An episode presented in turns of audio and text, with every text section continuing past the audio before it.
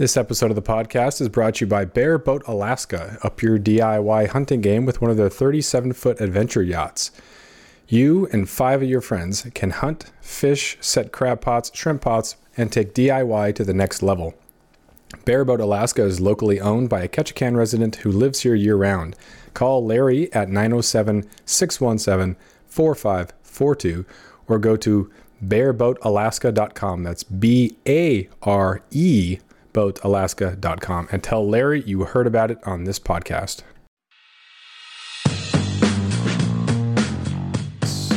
On. Welcome back awesome. to the podcast. I have Chris Alderman for a second episode. Uh, yeah. Thanks for being on here, Chris. Yeah, thanks, Jeff. I appreciate the opportunity, buddy. Uh, Chris, the co-owner of Screaming Eagle Archery, in they have two shops, one in Wasilla and one in Fairbanks. The Fairbanks one was open, was it this summer was when uh, you oh, were man. taking that one over? We uh, we did that one, like official open was first week of November, so we've just now made the year. Oh, wow. Oh, year. okay, yeah, yeah. So you were in the first yeah. Uh, yeah, summer season when I was up there. Wow, that's crazy. How was right. the archery business?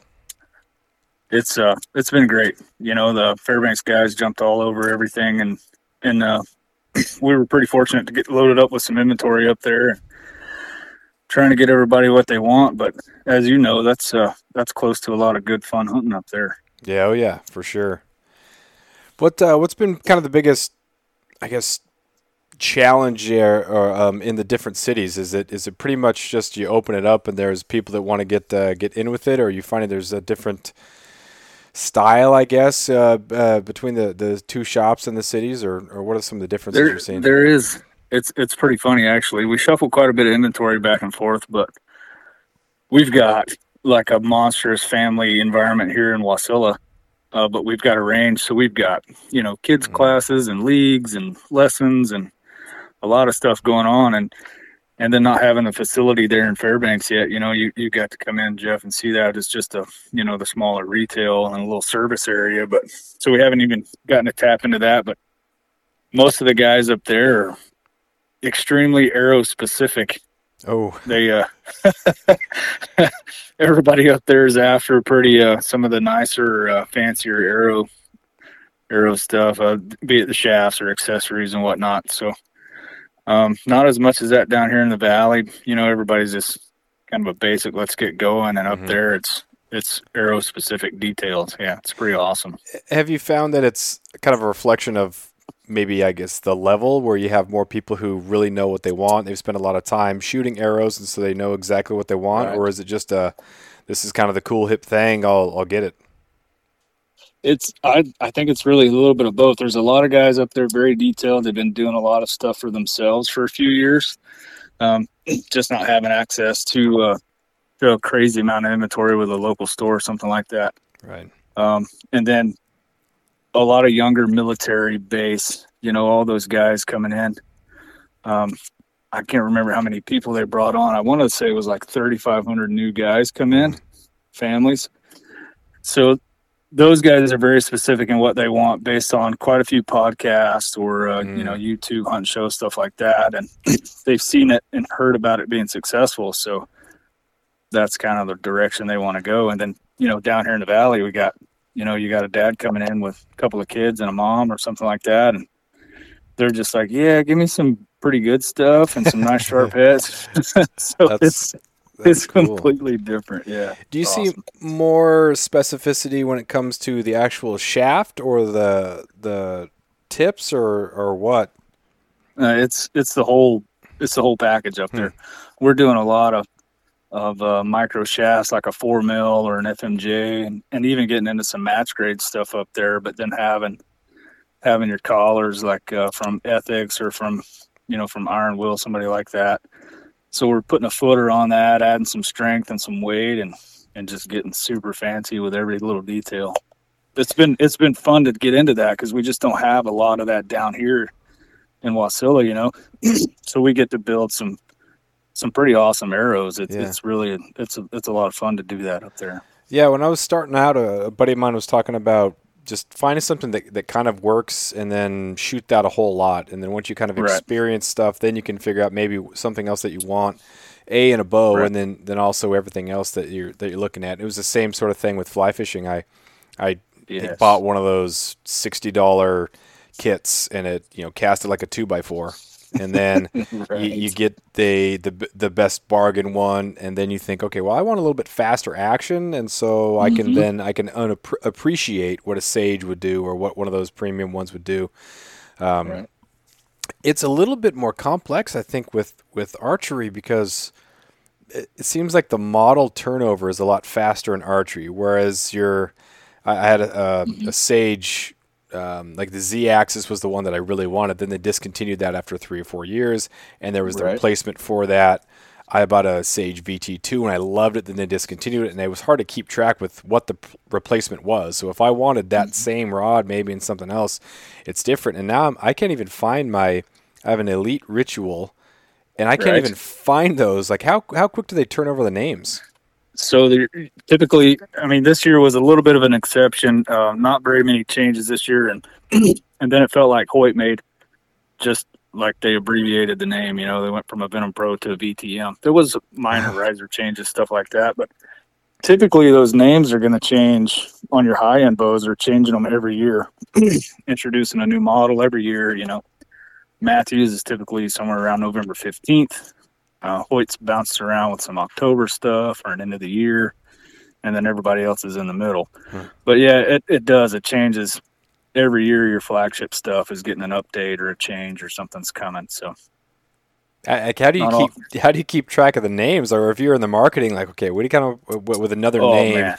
I mean, this yeah. this is a cool name. We're gonna we have the Phase Four, the the right. image, the right. uh, Monster Safari. I mean, just oh, that's Atlas Prima. Like this is just cool words, you know. But man, it's, right. that's got to be that's got to be tough for the marketing folks to come up with new words.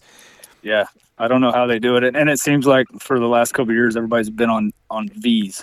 Mm. You know, it, Venom and Verdicts and V X R and V three. It's just been it's been a wild ride with the with the V stuff here lately. But, yeah, that's uh, that's not something I'd I'd want to be in charge of. Is it one of the is it difficult then when you're recommending a bow because the word, the name doesn't really mean anything? You right. have to look at, I mean, is it cost or, or what is it that really is separating some of these, you know, good, notable brand, your Mathews, Hoyt, Hoyt wherever? Um, is it just a price range thing? Is it a component type thing? It's a little bit of each. Like, how do you decipher the different types? It's components. So your your flagship stuff is, is all, you know, the best offering from whoever. Um, those are going to be your, your higher end stuff, your your mid-grade bows, not those names and stuff like that don't change a whole lot, but you, you start to lose, you know, plastic components or traditional cable slide to a roller guard, and you're just getting the, the best offering on that, on the top shelf bows that those manufacturers have. Mm-hmm. Uh, normally it's dampening upgrades or new cams, a new riser, something like that. So it's, man, about the time we get everything memorized and, and know what's what, they they go and change it again. You know, it's a new year. Yeah, got to keep you on your toes. That's that's no shortage of that. Do you see some sort of new technology come out sometimes, or how often does new technology come out that ends up being a little bit too gimmicky and then ends up fading out after a couple of years because it doesn't have it, it sounds really cool and people buy into it, but as far as staying power, it just doesn't have that. Does that happen very often? I not that I've experienced, not as much. No, I, I feel like these guys have. I've always wondered, you know, if, if they've got these, I'm sure they do. They, they've got them cooking for three or four years before they mm. let some of that stuff come out where it's got all the all the tweaks are worked out of it. You know, like with a Phase four right now, the biggest thing I'm getting is, is, you know, you've got that dampening system in between the limbs. I don't know if you've looked at that a whole lot, Jeff, but um, the new Mathews has got a rubber dampener down the middle of the limb. So now you've got two limbs, you know, per side, per corner, basically. Uh, with a rubber dampener in the middle. So everybody, especially in Fairbanks and stuff, is like, how's this going to hold up in, in mm. extreme colds? Right. So I'm sure those guys have put that to the test, um, but we're working on doing some of that ourselves. We're going to see how that system holds up. And then, of course, the carbon bows. You know, you, you've got a new carbon bow from Bowtech and Elite now competing with Hoyt's carbon bow. Mm-hmm. So we're going to see how those guys hold up to that extreme cold stuff. Yeah, there, there's definitely a difference. A lot of people come up here and they will test their gear on an Alaska trip. So they took their right. tent up for five, six, seven, ten, however many days mm-hmm. in August when it's not, you know, brutal. Yeah. Um, but what's the difference, or is there a difference in the wear and tear? If someone buys one in Wasilla and is right now it's, what, five degrees or ten degrees, if they're shooting it, you know, outside when it's really, really cold, is that wear and tear, is it more exponential, or is there a, a difference? Someone that would might be shooting down in a in a warmer climate all year and then come up to Alaska versus right. someone who's shooting it in harsh climates year-round? I, I don't know about the longevity of that. You know, it's it's something that we're we're starting to play with quite a bit. Um, there's some guys in, in town there in Fairbanks that have said, you know, they see a lot of differences um, after being out in the extreme cold for three to five days. They're seeing, you know, like on a haul road crazy winter hunt or something, they're seeing differences in the field with accuracy and, and arrow flight after those bows being out there for a while. So that's kind of a field test that we're we're starting to play with here in the next couple of weeks after the holidays. We're trying to put something together to to see what it actually does, you know, for ourselves. Mm-hmm. Uh, I haven't you... noticed much here in the valley, you know, in Wasilla, but it's definitely been colder here than lately. Mm-hmm. Um, we've had some, some pretty low temps here for a while, but yeah. Did you get a lot of the snow? Like Anchorage had a horrible snowstorm. I mean, it's when Alaskans complain about the snow, then it must be a lot right. of snow, because we'll, we'll, it's, you know, a nuisance sometimes, but uh, it's pretty it crazy sometimes. You know, we, we're lucky out here. You know, Anchorage, you guys just can't go through and plow the streets, right? That's got no, that's got nowhere to go. So that's a, that's a whole different show there. But yeah, we've got we got almost four feet with all those Ooh. crazy storms. Uh, I've I've been here since two thousand eight, and I've not seen that much snow that fast that early. I thought it was a blast. Me and the kid had a blast, but it's definitely a, not fun moving around. And of course, they were out of school all week, so they loved it. But, yeah.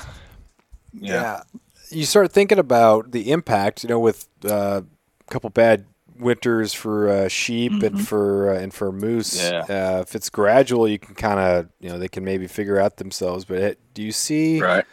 um, kind of a difference? Are there, you know, moose just frantically looking for a, a Fred Meyer parking lot, or, or yeah, what, what there's a lot of moose on the roads.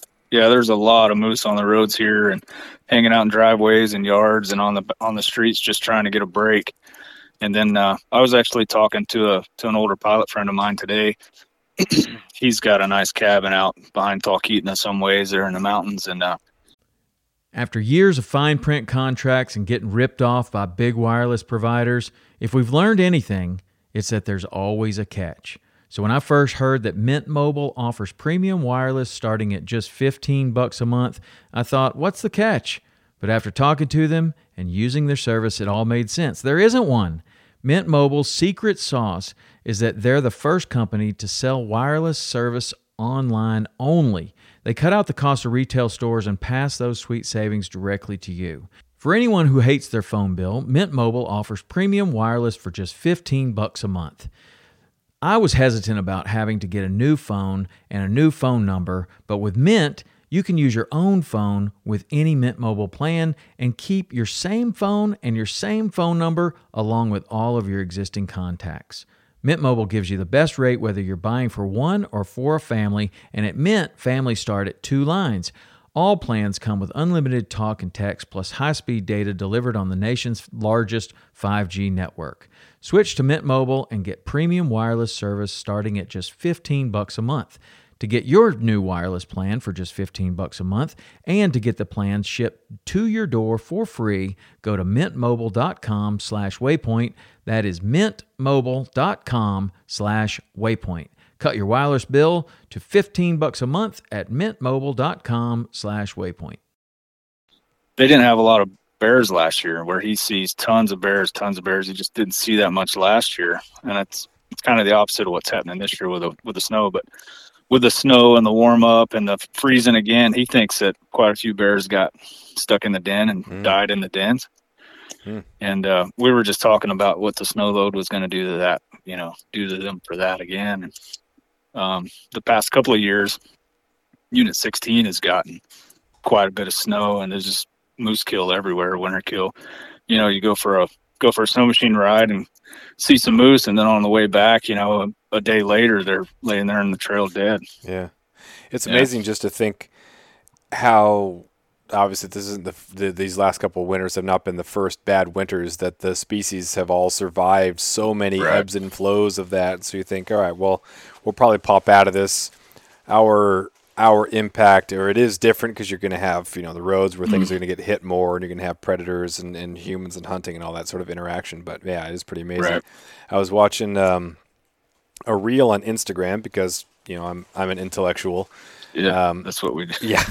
yeah. And I saw, uh, I don't know if it was a, I think it was a cow that just got its legs taken out, cow moose, uh, got oh, its yeah. legs taken out, kind of flipped over the top of the vehicle, and then ended up walking off. But those things are terrifying mm. because you hit, you knock out the legs, and then hundreds of pounds just lands on the top of the vehicle. Yeah, moving at that speed too. Have you had any any close interactions? No, we've uh, we've been pretty lucky. I mean, I you know I hear quite a few guys, and I, I know some guys. Uh, my dad and them, they've known some friends of theirs. It's had moose interactions on the roads, uh, coming through the windshields and over the hoods. But oh. we've been fortunate to to not have to deal with any of that stuff. Yeah, man, they no, are they are all over the road so crazy here, yeah. Jeff. It's definitely a lot more this this winter. My aunt and uncle live in Wasilla. My uh, aunt was telling a story about how I think she was coming back out from Anchorage uh, into the valley, and a moose just ran out and like jumped over the hood and then oh, kicked gosh. kicked the uh, kicked the I think the the quarter panel with uh, its back yeah. hooves. And so she oh, was on man. the phone with insurance, and you know I of course got some insurance lady down in wherever. Yeah. Right. I said, yeah, you know. Uh, Moose jumped over the hood of my car and then, you know, kicked it. And so there's there's some damage. And the lady was just like, ma'am, you can't be calling in. This isn't a joke. This is for serious. Right. And she's like, no, I'm seriously. I'm in I'm in Alaska. These are the types of things that happen in Alaska. Yeah. And it took her a while to kind of get convinced. But, uh, yeah, it's just the whole thing. We don't have that around here. We have black-tailed deer that we might see on the road every once right. in a while. But, yeah, those those big ones, that's a whole different ballgame. Speaking of Instagram, yeah, I seen your uh, – your little comment there on the temperatures you're having to deal with too, huh? Yeah, we, we, we get maybe a week a year where it gets into the twenties or so. So we're not, right. we, we don't do teens very often. So we've had a couple days where we've been in the teens, and, and things are things are not running great. We've had power for the most of it, which is great, and right. you know, haven't had pipes freeze, but some other people have been pretty rough. We're just not built for that. Our infrastructure is not meant for, for that. It's a lot more the rainy and thirty-seven, and you know, a, a, yeah. an occasional week in the upper twenties. So it's it's been rough. Yeah, some friends of mine in Tennessee, they're fixing to deal with a couple of days of sub-zero, which is seems Ooh. odd to me, but yeah, yeah, yeah. I, I was uh, I think Wyoming is getting some, and they have all that wind too. So that's that's just brutal. Right. Negative twenty with wind chill of, of whatever it is. It's just yeah, that's rowdy. Yeah. Mom's down in Tucson, so she's doing okay. Nice. Soaking it up. Yeah. Uh, this time of year, do you start thinking about, uh, do you get out during uh, during the holiday season or anything to go warm up, get a little uh, warmth? And uh, come Previously, back up? yeah, pre-Rona, we did quite a bit. Um, and we're actually, we're going to hit A T A, Archery Trade Association. Mm. Um, that's coming up here like uh, eleventh through the fourteenth of January. It's not much of a break, and of course it's in Indianapolis, so for some reason I'm sure it'll be colder and snowier there than here, but yeah. that seems to be our luck. mm-hmm. um no I mean holiday stuff and all that, it's we're, we're trying to be here for everybody and our customers and taking mm-hmm. care of everything. You know, you got you got a lot of kids bow sales, so all those all those presents are going out, and then yeah. they're coming back in getting set up. So yeah, typically six weeks, first six weeks of the year we're basically busy doing the work that we've been selling for the last six weeks. Yeah. So.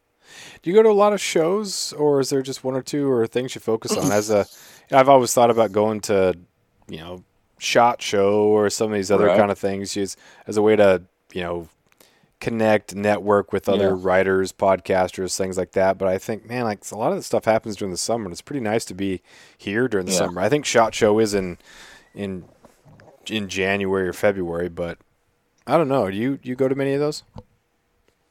We've Well, I've not been to SHOT Show. So the way our trade works is uh, Archery Trade Association, you, you got to be a, a part of N A B A and a, and a shop. So that is typically like your second week of January. We'll hit that. We'll go network, see all our guys, because um, there's not very many reps that come up here, and there hasn't been in the past. So we'll go see everyone there, look at some new stuff, um, get our hands on it, and then, like you said, do some good networking, have a good time, meet some people. That's your big one. Then in uh, typically middle of February is N A B A show, which is National Archery Bars. That one is historically has been in like Reno. We've done that one time, but that that winter time there, we're we're pretty busy here indoors. Um, never had the time for SHOT Show, and then like you said, it's springtime, summertime, and we're not leaving here much during then. So, yeah.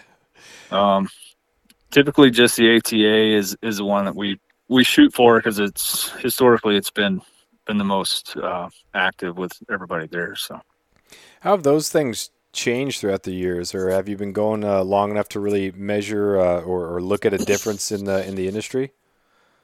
Yeah, it's man, it's been we've been doing this for since thirteen, so we've seen it. I've seen it really high, peaked out. There was some really good ones like Nashville and in Louisville, Kentucky. That was that one was a lot of fun. It seemed like there was more people there than you know in the Indianapolis one. Uh, it's kind of funny. It seems everybody almost complains and wishes it was in Texas or somewhere, mm. you know, other than Indianapolis in a January. But uh, twenty twenty was the last time we went. Personally, my wife and I had some friends go last year, but we didn't go because of, you know, all your Corona stuff. Yeah. But it seems that now everything, all your big companies, like I don't think Mathews and Hoyt's going. So some of your bigger boat companies and accessory companies are just not even going to be there. Mm. They've, they've been able to find a way to offer all that stuff, you know, offer your sales and your specials and, and your buying discounts and all that just through the computer, over the phone or whatever. Yeah. I, uh, other than not getting your hands on the stuff. It yeah.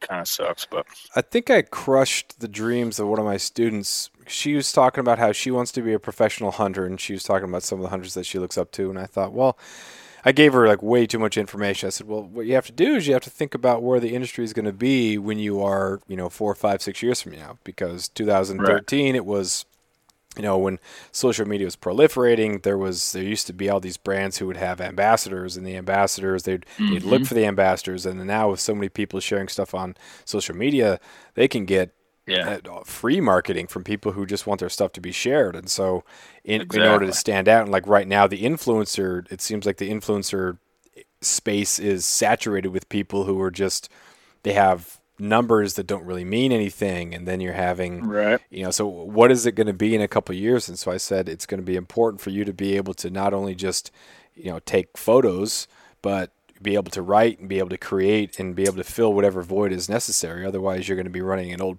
an old program right. that's not really relevant anymore. And she's kind of looked at me like, oh, all right. I was, I'm yeah. sorry. I think that's way, that's way yeah. too much. But I, I, I told her, I'm thinking about the same sort of stuff with, with writing and you know, what's going to be the, the next platform, what's going to be the next, you know, thing. So right. podcasting, I mean, everyone has a podcast now. There's still tons yeah. being added to it. So, you know, standing right. out in a meaningful way, being yourself, like who you talk to, like that sort of marketing plan is, is so important. Mm-hmm. Yeah. I mean, we hunting. So, you know, I remember those guys talking about, you know, it's not going to be on, you know, cable T V or satellite T V or anything like that. It's all going to go to just your computer base. And that's that's exactly what's happening, you know, like the Mossy Oak guys have their own thing where you can just get in and look at all the hunting shows.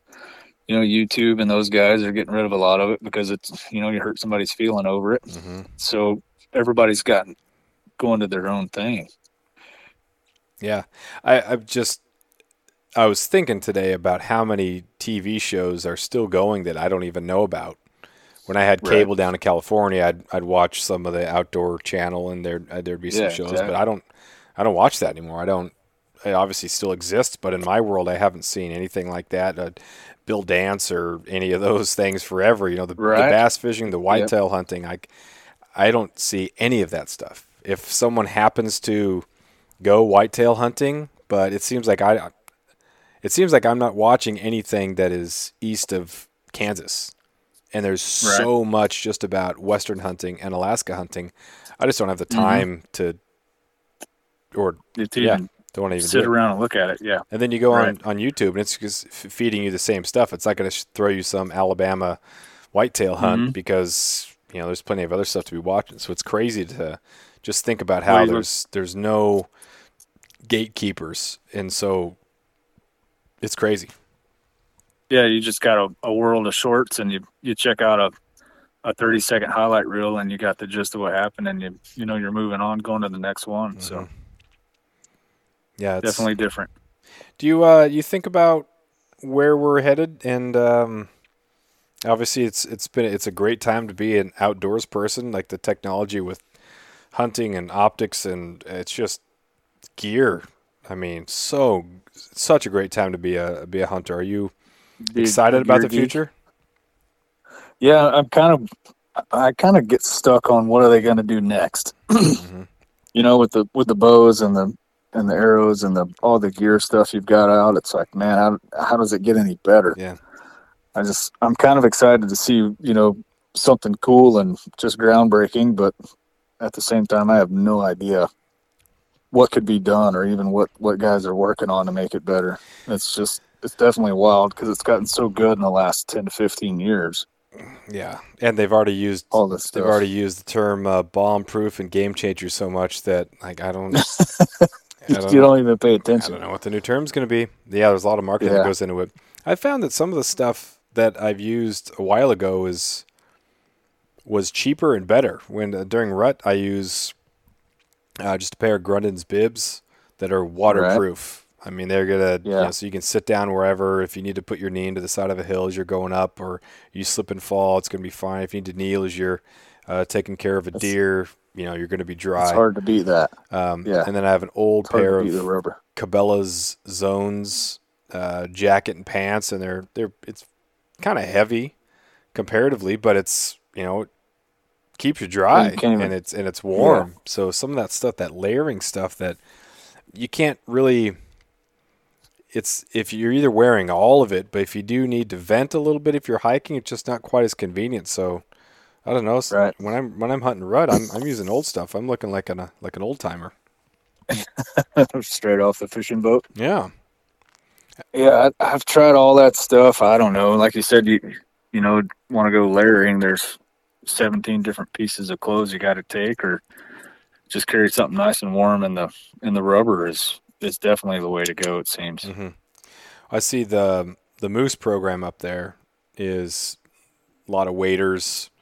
Just the rubber yeah. stuff doesn't really matter a whole lot. Have you found there's a there's a piece of gear that was kind of, I don't even want to say game changer, but really made a difference as far as uh, how you hunt or how you were able to hunt or stay warm or dry or anything? No, I haven't. it's it's going. I tried everything, Jeff, and I went right back to what you did. You know that the windproof, waterproof rubber. You know your Grundens, putting that stuff on. Um, we've been out fishing with some fancy gear, hunting with some fancy gear, and and you look around at what all the guys are wearing that live there, and they're they're wearing the same thing you're talking about, putting right back on. Yeah, I, th- I think it's hard to beat that. It's You take so much stuff and hope for the best, and then when it doesn't work, you know you've you've spent all this money on on a lot of stuff that's just mediocre. Yeah, I think one of the biggest gimmicks that hasn't worked out is anything that's called guide wear. I've never ever seen a guide wear right. guide wear. It just seems like, like someone that's like, "Ooh, this is guide type quality," and then you wear it on the charter, and it's it's brand yeah. new looking, and the guide's wearing something else, and there has to be a moment right. where like, "Oh wait, you don't." You don't wear this? Oh, I paid it's one hundred extra bucks for this. Right. I'll probably I'll probably get get chewed on pretty good for it, but it's kind of like the term pro staff. It just kind of makes you roll your eyes and go the other way. Yeah. What constitutes that, right? And that's that's I don't know. What are the qualifications? But yeah, not a whole lot. No. Not a whole lot of anything anymore. No, it's weird. I wonder if there's going to be a consolidation of things, if if the market's going to kind of swing back to a more, hey, let's let's look for some, some different voices or some... Right. Um, and it seems, too, that you got a lot of the, you have so much more information out there. So there's so many different hunts that are available to people, which is awesome, because then you can say, oh, that I'm not as intimidated. I can go down to Wyoming and I can hunt elk. That's great. All I need is a couple points. I can figure this out. There are the resources yeah. out there. I can figure this out. And this is awesome. It's, but at the same time, it starts to become, you start to look at your resume and look at all the stuff that you haven't done, compare yourself to other people. And mm-hmm. the people that are big in the industry that get the pro deals or whatever are the ones who have this prolific hunting experience, but the average person can't afford that. The average person That's... might be able to, if they save forever, you know, get right. one doll sheep hunt. Exactly. So, yeah. I yeah, and there's quite a few guys that, that move here just to try to make that happen, mm-hmm. you know, for the cost of that. And And uh, that's something that I've never gotten into, uh, you know, being from the South and then moving up here. I, man, the, some of the points things in some of the states where, you, you know, like elk hunting is something my wife and I'd love to love to do. It's it's high on the list of to-dos. But every time you start looking into another state, it's, you know, well, you got to have twelve preference points. And I'm like, all right, well, how do you do that? Oh, well, you got to you got to put in for twelve or thirteen years. And then by then, you know, it's probably going to be eighteen points. Yeah. So it's like, man, I'm not, I'm not even going to be around that long. Like, what are you, yeah. you guys are going to want to have twenty, twenty-five points. And yeah, it's, uh, it's kind of mind boggling and it's uh, almost irritating, but yeah. yeah, some of the opportunities that you can't get into. You need a, need a time machine. That's uh step one, get a time machine, go back, start buying those points when you're younger, when you can afford that's, it. I do th- that's a fact. think part of that is I, I was, once I became aware of what was else was out there, I really wanted to do as many hunts as possible. And now just kind of being aware of what's out there and the impossibility of some of those hunts, it's it's really made me appreciate kind of what I have here. So I'm kind of glad that I fell for that a little right. bit. And now I'm like, man, I get to I get to do this. I get to do blacktail hunting and I get four tags per year. And this mm-hmm. is this is a money hunt. This is such a fun, this is a great hunt. And there's nothing at all oh, wrong with specializing in your local hunt and just knowing that. Right. And so then you start to see some of the big names in the industry that they specialize in one thing and they love it. And you don't get the impression that they are just, oh man, I really wish I could have done this epic hunt, or my life is lacking because I haven't done, you know, twenty-six animals. Guys like Robbie Denning, right. who, I mean, he's mule deer all the time, you know, and maybe yeah. done a cool this or that hunt, you know, Brady Miller, some of those other guys that just, this is what I love to do. Corey Jacobson, just all about elk. And that's, it's like, hey, you know what? It's okay to, it doesn't mean that I, you're less of an right. outdoors person or you're less marketable or whatever. You, you should be less happy because you only get to hunt whatever is around in Alaska. Like that's, that's all time well, opportunity. Yeah. And that's a conversation we almost have here daily. You know, you get a, a lot of people that just hear they're, just fixing to be a resident and they're excited to get out and do some hunting here in Alaska, but they, they get stuck in that thinking they have to put in for the draw tags.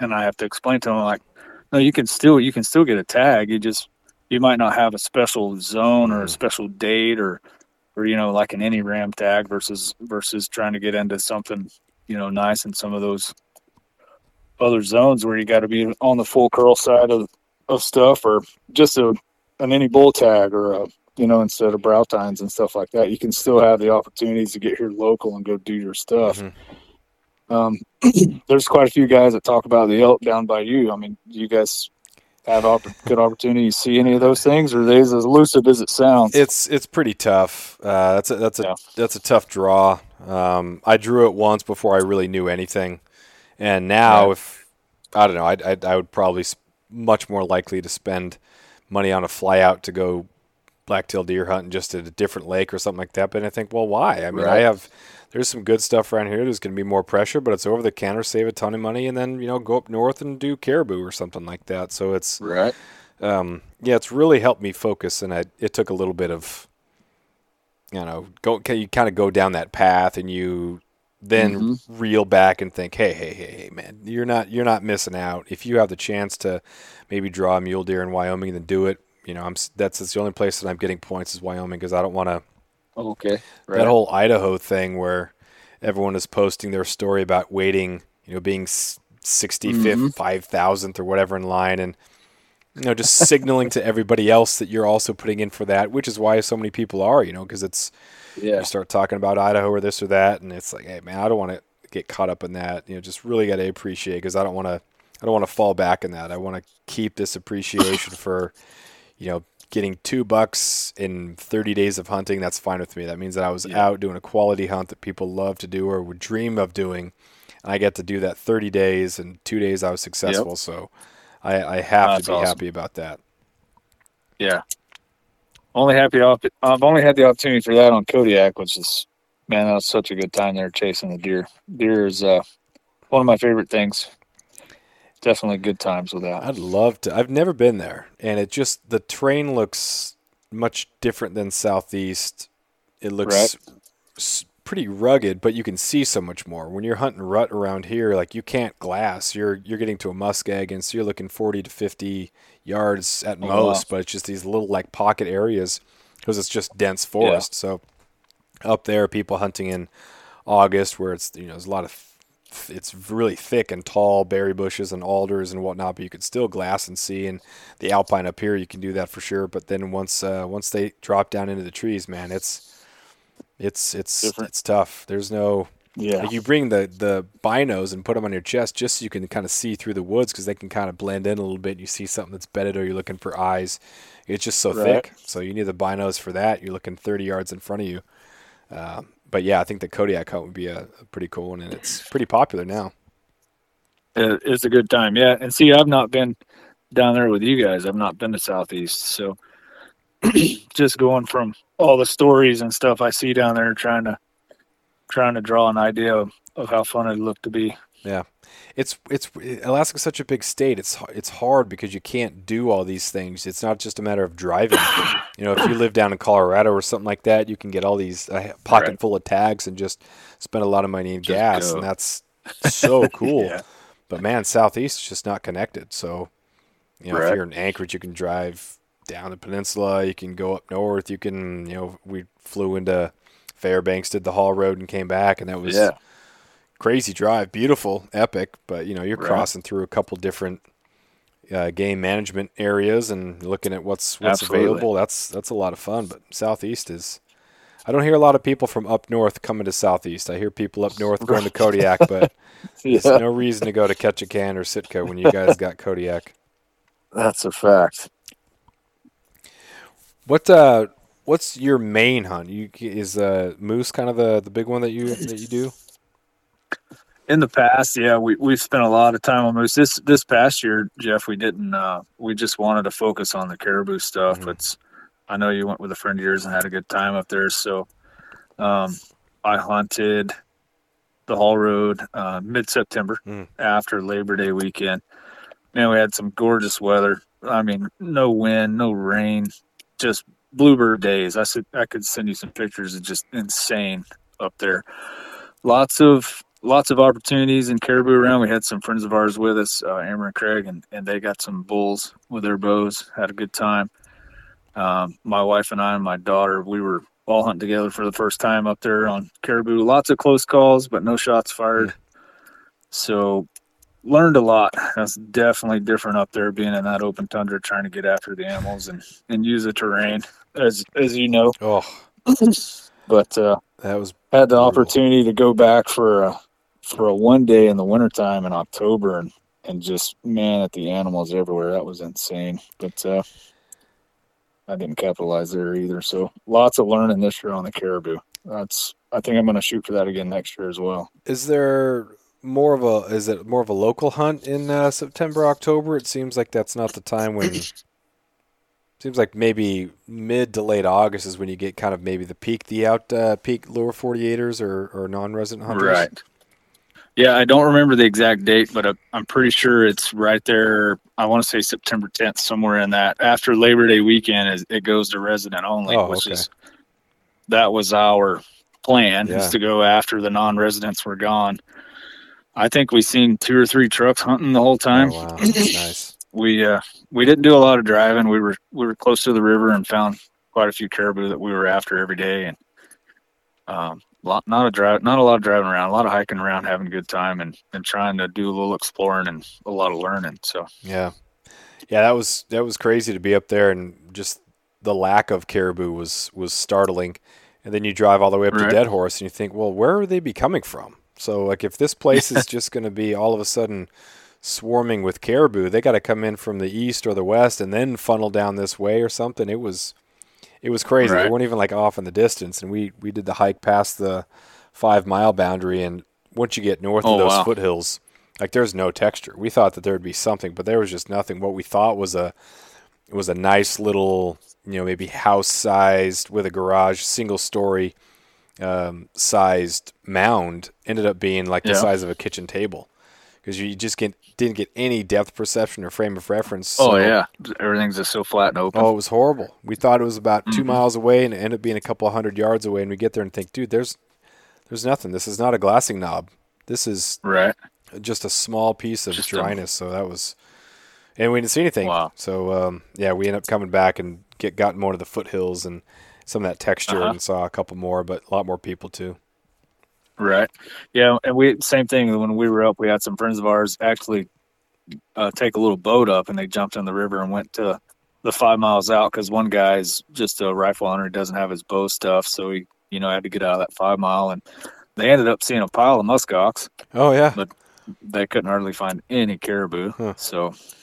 Yeah, that was cool seeing those things too. I they had those are wild. I figured that, you know, they were there, but it hadn't really registered. So when we saw one, I was, dude, there's one right there, and then there was another one, and those li- yeah. the little ones are awesome. They just that's yeah, cool, isn't they it? They are all, they are really cool. Yeah, so it was saw I don't know, probably a dozen of them over the trip, and then um, right some bears and a couple of caribou. Yeah, it was just an amazing trip, and then just the drive going up over the the pass is is oh, something else. Yeah, we had uh, we got to the top, man. It's pretty cool. It was some it was some sheep up there running around. Oh, really? Um, yeah. When we went over the top, there's a little bit of snow up top, and there was some sheep on the side of the road. So it was unexpected. You know, my daughter. It was pretty cool. I mean, we're just roll the window down there. You know, they're ten feet away to take some pictures of them. That's pretty awesome. Probably a couple full so, curls, right? Because it was closed. Uh, no, they were just they were just lambs and ewes, mm. but yeah, no, nothing with any. any fun stuff on it, yeah. Of course. I can't imagine doing that during the winter. Those those truckers, man, coming down that either side of that is just yeah, it was a wild ride. Yeah. Did you stop in Coldfoot for the buffet? Absolutely. Ah, man, that's well. Actually, yes. How can you not? Because the stop before that is way before. But man, that's I I, w- yeah. I don't know if I would do that again. But part of me thinks it would be kind of neat to just kind of fish the way, but. Definitely got to take right. two to three weeks, I think, and just because it is a lot of driving. Um, it is, yeah. But we took I took the girls up. So I, you know, working for Cat when I first moved up, I worked for Caterpillar here in Seed Machinery for a while. So I worked up there a lot and got to know some guys and, and a few of the companies up there. So I had been, um, but I, I wanted to drive up, and my daughter was interested. So we actually, you know, from Wasilla there and back, she's done it. And uh, it was pretty cool to see, and, and we seen a lot of a lot of caribou, a lot of fox, the muskox. Mm. We didn't see any bears, mm. um, so we had we had a good trip, a lot of lot of opportunity. Uh, her and I, my wife, belly crawling and army crawling yes. and having a good time, and, and just you know just into that zone. I, I needed to get her like sixty yards or so, and we'd get into eighty, ninety, you know, some seventies on these, and start getting really excited and. You know, get busted or one of them sees us or or something like that. But we tried to keep the driving to a minimum, but we we did go to the top, man. We had a fantastic time up there. Yeah. What's your, your camping program? Do you have an Arctic oven or we saw one no, guy that had um, a full-on canvas tent and had uh, right. some some firewood stacked outside. I'm like, man, this guy's going pretty big. And we saw that he had his wife and kids like, oh, this is a big old – This is a yep. this is a comfort camping program, family trip. That's awesome. Yep, exactly. We did. We took. Uh, I scored a while back. I I found it here on Marketplace or something years ago. It was a uh, Montana Canvas builds the tent, and it's a canvas style, but it's a wall tent with a synthetic floor. Mm. and uh, we did. We took the wood stove. We packed our firewood and, and tried to keep. Tried to keep nice and dry because, you know, you never know what you're going to get. But, man, we just ended up having great weather. And, I mean, the mornings were pretty chilly and cold with some frost. But That was awesome. Yeah, that's that's what we took. I've not been around the the Arctic oven stuff a whole lot, but there was a there was a few in the group. So yeah, there's those when you can have a little bit of potential misery or a little bit of, of uh-huh. harshness, it just makes it pretty rich. I don't want crazy survival stories. I'd rather not have be the right. old guy with a bunch of those. That's fine um, with me, but uh, but it is kind of nice to be kind of close to that edge and uh, wake up with a little snow around or, or something like that. But yep. yeah, I'm not I'm not out seeking for seeking hardcore yeah. or anything. No, we, we were pretty lucky, man. We had a couple of trucks going up, Jeff. So we had, you know, toppers, and we took way too much stuff and tried to spoil the girls. And yeah, we had we had a good time. And I mean, it's, you know, I blame it on that. I say we're spoiling the girls, but once I sit around a, a wood stove any night. So yeah, absolutely. That's so nice. Forest Service cabins down time. Here are awesome to to get a hold of if you can get them rented. And, um, right. yeah, there's nothing wrong with that. Nothing wrong with overpacking. Nothing wrong with uh, being totally prepared. No, I agree. Oh.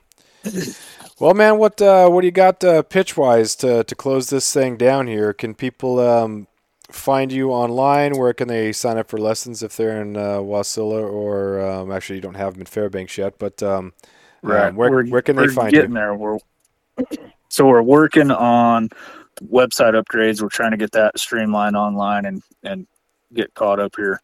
Still a little old school. Just give us a call here at Wasilla Store. Um, Craig's coming in instructing. We've, we've got Judy. She's running instructor stuff and, and uh, homeschool classes. We are working on uh, a lesson schedule for Fairbanks. We're trying to get in there. Uh, Golden North Archery is the local club there in town. Those guys are great with us. So if you buy a bow in Fairbanks, you get a year membership with them if you take them your receipt of the purchase. Cool. So those guys are in. They've got a nice indoor range. They're running some leagues and trying to keep things going there inside, give you somewhere nice and warm to shoot. So we need to fill their club up and support those guys. Um, but Wasilla, give us a call. Like I said, Fairbanks, we're working on that. And uh, whatever we can do, uh, you guys just give us a shout, reach out to us any way possible. Awesome. And then um, social media? Yep, we're on there. Not a whole lot. It's, man, it's kind of drives me nuts, but it's part of the it's part of the gig. We just don't get on there a whole lot, um, but you can message us on the Facebook. Fairbanks uh, Fairbanks has its own Facebook deal. Wasilla's got it separate so that we can keep track of who's who. Uh, Instagram is all one thing. We're you know the, as soon as those things ding, we see it on the phone or the computer there. So we're trying to get back onto that as much as possible, but taking care of the customers in front of us at the time. Nice. Email, of course, is simple, but we still like the traditional phone call so that I can. Just yeah, I can get a voice in my ear and talk to somebody. So nice. Well, thanks, man. Mm-hmm. Appreciate your time as always, and uh, good to hear from you and good to chat. Thanks, Jeff. Yeah. Appreciate your time. Buddy. Take care.